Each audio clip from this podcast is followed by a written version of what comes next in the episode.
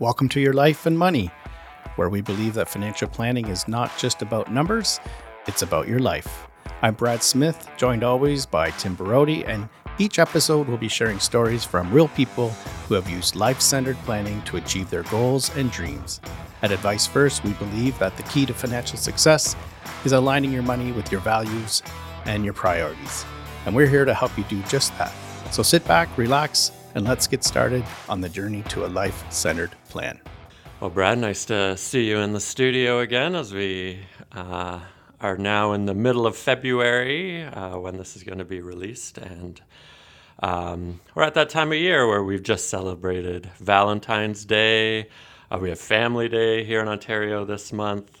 Um, so it, it's a month where a lot of people are, maybe don't feel January is or February is the most exciting month, but um, a month where um, I feel that there was a few things kind of going on that maybe um, we could focus on a topic today that maybe um, maybe a little different for, for some people, and uh, and that is the idea of uh, wealth languages or, or love languages, um, and so. Um, yeah, give us a little bit of background, maybe, of where this topic comes from and, and where some people may have heard of this before. Well, you know, um, advisors can do a great job for people, get, get them a I don't know great rate of return, or do terrific planning for them, and things still don't go well. Uh, and we know from statistics that uh, you know one of the biggest issues around uh, the breakdown of wealth is actually around communication, relationships. So this is relationship month. It's it's Valentine's Day. It's Family Day. So this is the time that we really try to focus on our relationships. And we know that communication in our relationships is super important. And money is sometimes one of those things we don't like to talk a whole lot about. We just want things to kind of work out. Mm-hmm. And we know that, um, you know, intergenerationally, um, when wealth is, is passed down, it's the it's the communication around that that breaks it down, and uh, and it's is spoiled, you know, two or three generations out. So right. it's an intergenerational thing, but it's also between spouses as well. We know that divorce is, is broken down often because of a lack or poor communication. So, right. So, um, the idea of of wealth languages or love languages, as it's sometimes uh, referred to, um, there's a there's a book by Gary Chapman which was called The Five Love Languages, um, and I know some of our clients have, are probably familiar with that book, and I know we've recommended it to some people. Do you know your, your love language is? Pardon? Do you know what your love language is? I have an idea of what it is. So. Mine's affirmation. So make sure you say really good things about me here. Um, but but the topic we're going to talk about today is a, a little bit different, and um, and I guess I should give a, a thank you uh, to Archetype Wealth Partners who have allowed us to use this material and um, and talk about this today. Um, but but today we're going to be talk, kind of focusing a bit more on four wealth languages. Um, and so the the four wealth languages are broken down by kind of two categories or two axes that kind of split it into four quadrants if you're you're thinking about a kind of a traditional chart. Um, so the the first axis is um, the idea of risk, correct? So kind of those low risk takers versus the high risk takers, um, and then um, this what what's the second axis when you're looking at again low risk, high risk, and then the other axis um, is what the other axis is near term or future. All right. So if you think of it on the x-axis, is you got somebody who's thinking you know more in the immediate time, the near, the near, and then you have people that think much more longer term uh, so can, uh, in the future. So that is kind of your spectrum on that side. And then on the y-axis, as you mentioned, it's just a, an element of risk. How much risk are you willing, uh, are you not willing to take, but are you naturally inclined to, to or take? Comfortable taking. Comfortable or... taking, yeah. How you're built actually is around mm-hmm. how much risk you're willing to take. Some people are very low risk, as we know, and others are happy to take some risk. So Right. So as we're as we're looking at that uh, that breakdown, um, again, it, it naturally kind of creates four quadrants, right? You're in your one corner, you've got your low risk near term. Opposite that, you've got your high risk long term, Um, and then again, obviously, your high risk short term, low risk long term. And so, what we want to do today is just touch on kind of those four different quadrants and, and those four different languages as they're broken down into.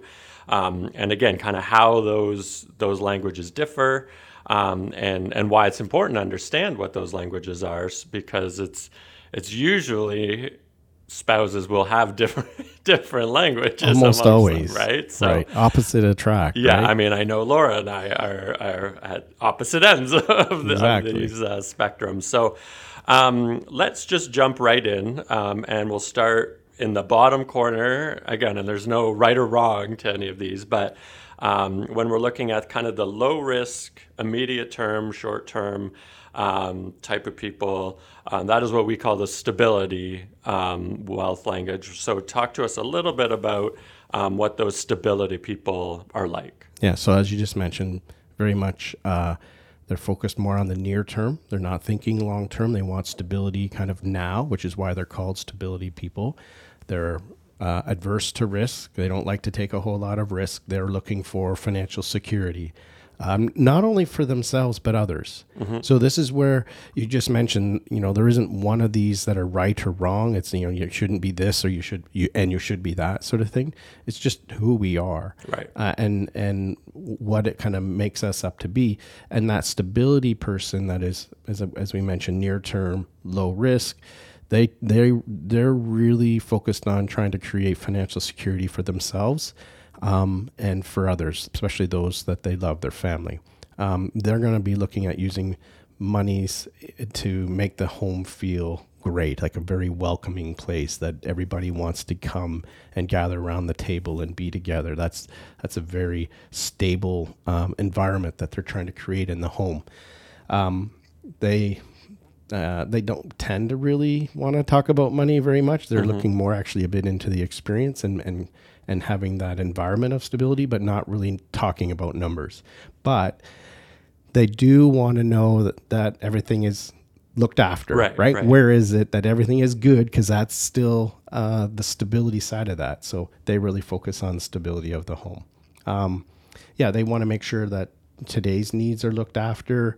Um, they're nurturers. They are they're guardians of the family. They're guardians of friends. They're they will generously invite people into the home uh, to try to create that stable environment. So those are kind of the positives, you know, kind of that motherly kind of view of them. But the the negative, if there's a, a, a challenge side to the sta- stability people, is that they can um, they can be paralyzed a little bit by unrealistic uh, concerns, uh, maybe even fear, um, and sometimes they'll even kind of overstep their their boundaries to try to deliver that stability or that stable household. They'll, they'll be a little bit tougher on people to try to create that that stable, and that can create um, can butt some heads sometimes. Right, and and does that kind of come from that idea that again they are they are more focused on the here and now, and so again they may not be looking out to even though things may be fine looking out ahead, they're not because they're focused so much on the the today or what's happening today that it can kind of lead to some of those. Again, it's not a, a good or bad. It's just those challenges that people uh, or that mindset, I guess, can kind of bring up is you're so focused on the near term that you're not you can't kind of see ahead to see that things are okay, right? Right. But they want to know that it is. Right. But they don't want to look at the numbers. They don't really want to talk about it. Right. But they want to know that it's all good in the future, um, but it's stable now, right now. Right. Um, and then that's where they can be kind of paralyzed or even outstep their boundaries because they are always looking to know what's right. That what's it's going today. to be okay. Right? Yeah. Right? Yeah. And so then on that same kind of low risk spectrum, as we look out to again um, okay, instead of being focused, again, we're still a lower risk, but instead of being focused on as much on today, but we're now we're maybe a little bit more focused on the future.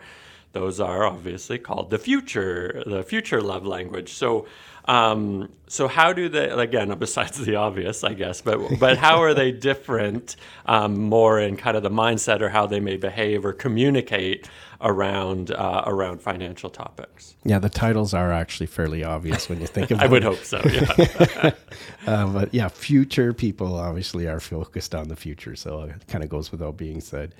Uh, but at the same time, they are risk adverse. So you think maybe people who are focused more on the future would be more riskier people, and there is, of course, a category for that.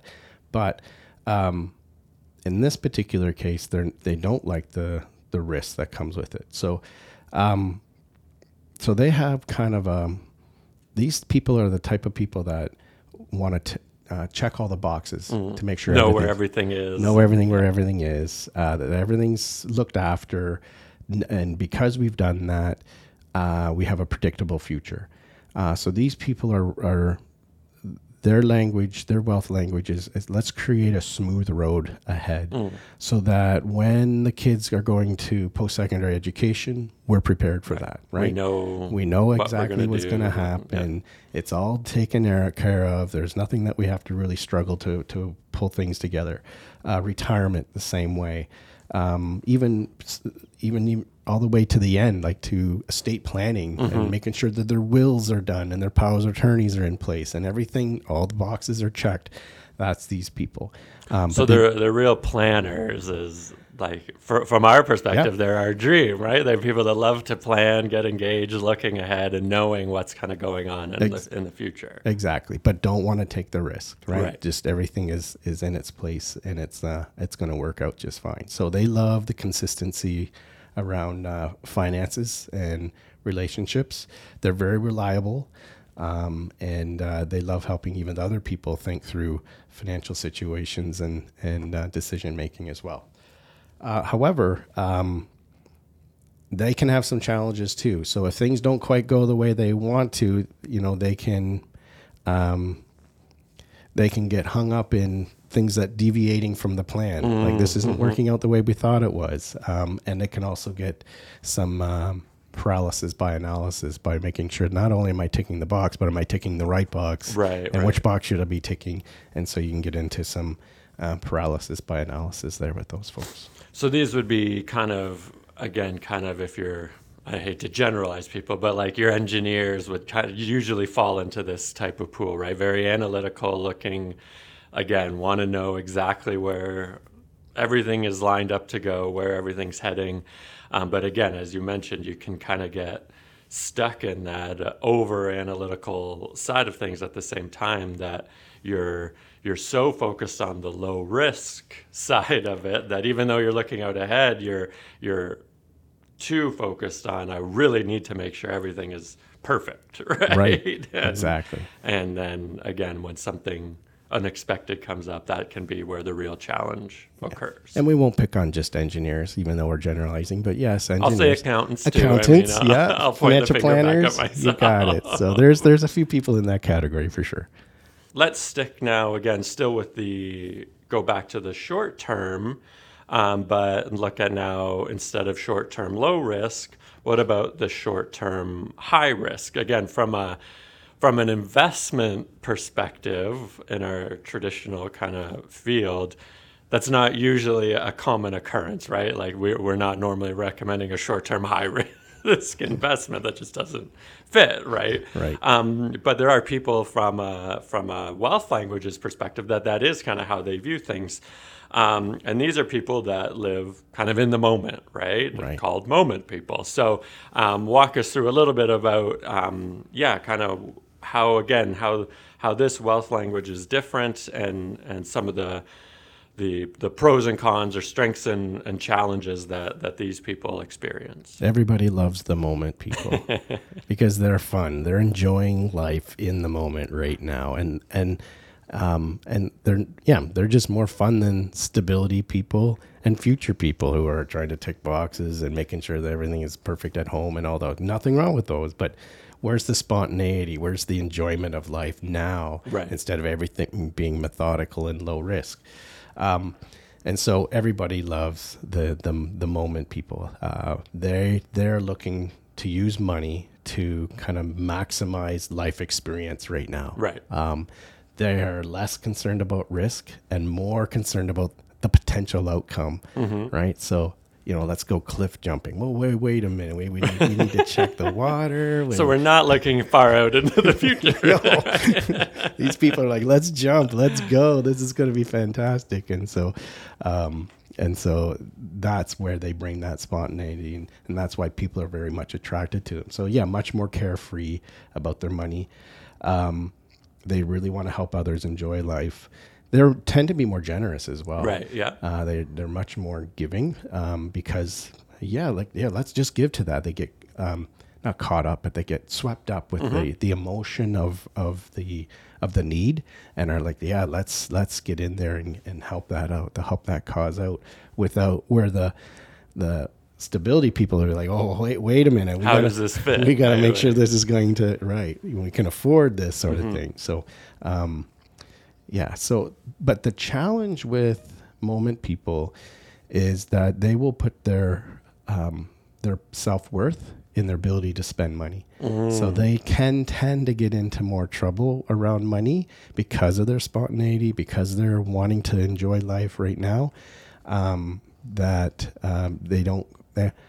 I, have heard clients and people say before, oh, I can always earn money in the future, right? right? That's that type of person. Let's enjoy life. We'll figure it out later, mm-hmm. but they can get themselves into some financial trouble. And again, if you, I mean, worst case, run out of those resources or something happens, and again, maybe you can't work or something, that's where, again, you can you can bring some real challenges not just to your financial situation, but even just your financial mindset, right? Because right. again, it's hard for your brain to reconcile around well how do i deal with this right? And right. and where am i getting that sense of worth and value and if i if i can't do some of these things right? Right. Yeah. So then now we go to the the high risk long term right. um, uh, end uh, and the the fourth quadrant on on our little graph here um, and these are the opportunity people. So again, we're focused um, more on, again, we're willing to take risk, but again, we're still looking out into the future. Um, and so, um, yeah, walk us through the the uh, opportunity mindset, the opportunity language, um, and and again some of the the challenges and, and um, strengths that they that that wealth language kind of goes through. Yeah. So think of your entrepreneurial person here who's like, yeah, I'm going to go start a business because they want to grow mm-hmm. something. Mm-hmm. So starting a business is higher risk. Right. It's not just a, a, a two week endeavor. This is a long term yep. commitment, right? So these people tend to be much more entrepreneurial mm-hmm. um, and they're motivated by creating something um, to, that, that creating something that's going to pay dividends down the road that sort of thing. So that's why they're willing to take that risk because they have that vision of, of what something could be. Um, and so they look at money as okay if i take this money and i invest it in myself and in this business i can grow it and create dividends or grow my business and sell it at one time at some time in the future so they look at as money as kind of that tool that gets them to where they want to be in the long term, and they're willing to take the risk uh, for that. So they're builders, they're risk takers, and they tend to surround themselves with people, like-minded people mm-hmm. that want to kind of do the same thing, where they're they're almost sharing ideas and and almost being advisors to each other and mm-hmm. yeah and almost get each other worked up and yeah we can do this or yeah you can do this sort of thing um, so very motivating as well that way um, and but they will take they're they're not willy nilly. They they will take calculated risks, right? right? They're right. like, I'm willing to put this in to and to uh, turn it into that, not just throw money at whatever. Uh, sort of situation. So, and I, and that's kind of that d- bigger. I think one of the big differentiators from the moment people, right, is is that you said it, that calculated risk, right? Of yes, I will take the risk, but it is for a future payoff, a right? It is benefit, for yeah. whereas the moment people are I'm gonna I'm gonna do this and enjoy the moment, right? Um, whereas that is that difference is it's it's really for something out in the future, right? But they can have challenges as well. So opportunity people can chase that shiny uh, item, whatever's new, whatever's new yeah. and exciting, and it, oh yeah, I could you know sink my teeth into that and go with it. So Um, and sometimes they can go kind of rogue and go on their owns.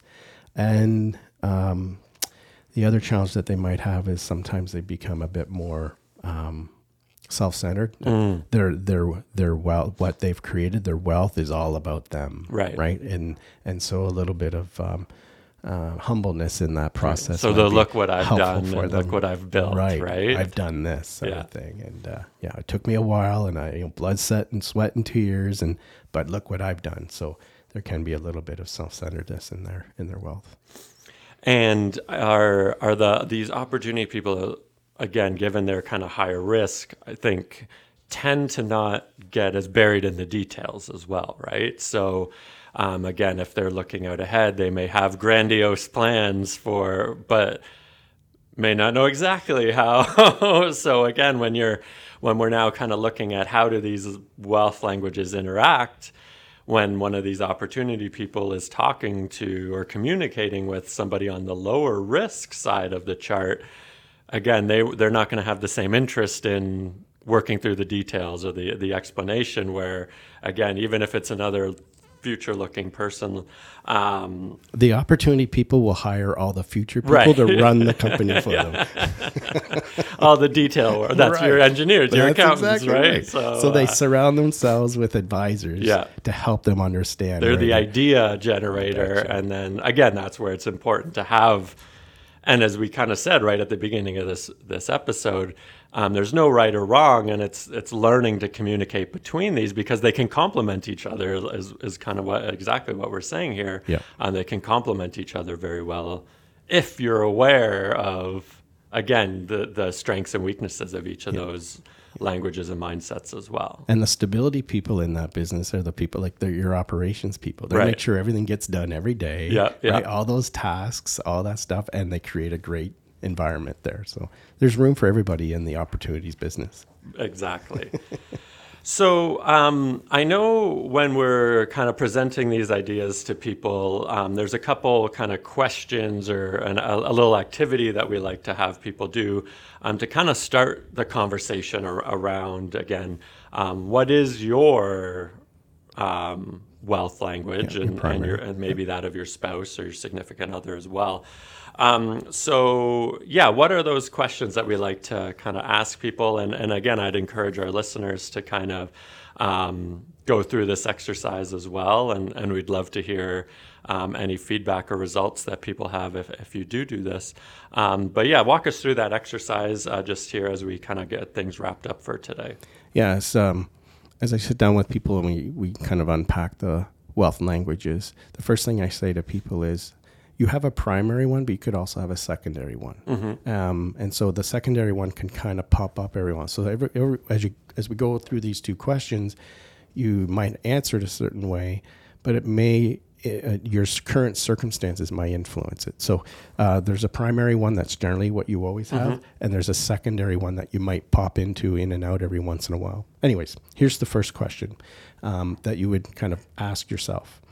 If I had a meaningful sum of money fall into my lap tomorrow, what would I spend it on and why? And then the the only caveat to that question is that you have to spend it. You can't give it away. Okay. You have Well, to spend and you can't save it. And you, and you Or can't. can you save it? No, I think you can save Okay, it, yeah, okay. and you can pay down debt or whatever, Okay, yeah. because that's what's going to kind of review. What, like if you was paying down debt, that's near term. If you were saving it, that's long term. Mm-hmm. Right, so it right. can kind of look at that sort of that spectrum. So what is it that you're going to to do with it? If you're going to spend it on something that pushes you in another direction, right? So all we're trying to do is trying to kind of uncover that primary wealth language, um, and and how you would use the, utilize that money. Okay. Second question is actually for the spouse. So if you're looking at your spouse, if your spouse had a meaningful sum of money fall into his or her lap, what would they spend it on and why? Same sort of parameters. Mm-hmm. And that's what those just those two simple questions start to uncover where your wealth language lies, which you can then take a little bit further into more discussion, which we talked about at the beginning. It's communication that's really important. So these two questions actually help help um, you kind of uncover your wealth language and where your primary and maybe even secondary uh, wealth language kind of falls. And again, they are relatively simple questions, but can again provide some very profound insight and uh, and again get that conversation started, um, even just between spouses, um, so that you can even better understand each other, and again how you communicate and and go down that road together. So over Thanksgiving or Thanksgiving, say I said it too. over Valentine's Day dinner, this is all you all you men out there. This is your conversation starter for having a great meal together with your partner or spouse to uncover your wealth languages. Thanks for tuning in to Your Life and Money. We hope you found this episode informative and inspiring. If you have any questions or feedback, please don't hesitate to reach out to us at advice-first.ca. Remember, financial planning is about more than just money, it's about living the life you want. So take some time to reflect on your goals and priorities and let us help you create a plan that aligns with your vision for the future. We'll be back with more stories, insights, and strategies to help you get the most out of your money and your life. Until then, take care and keep planning for the life you deserve.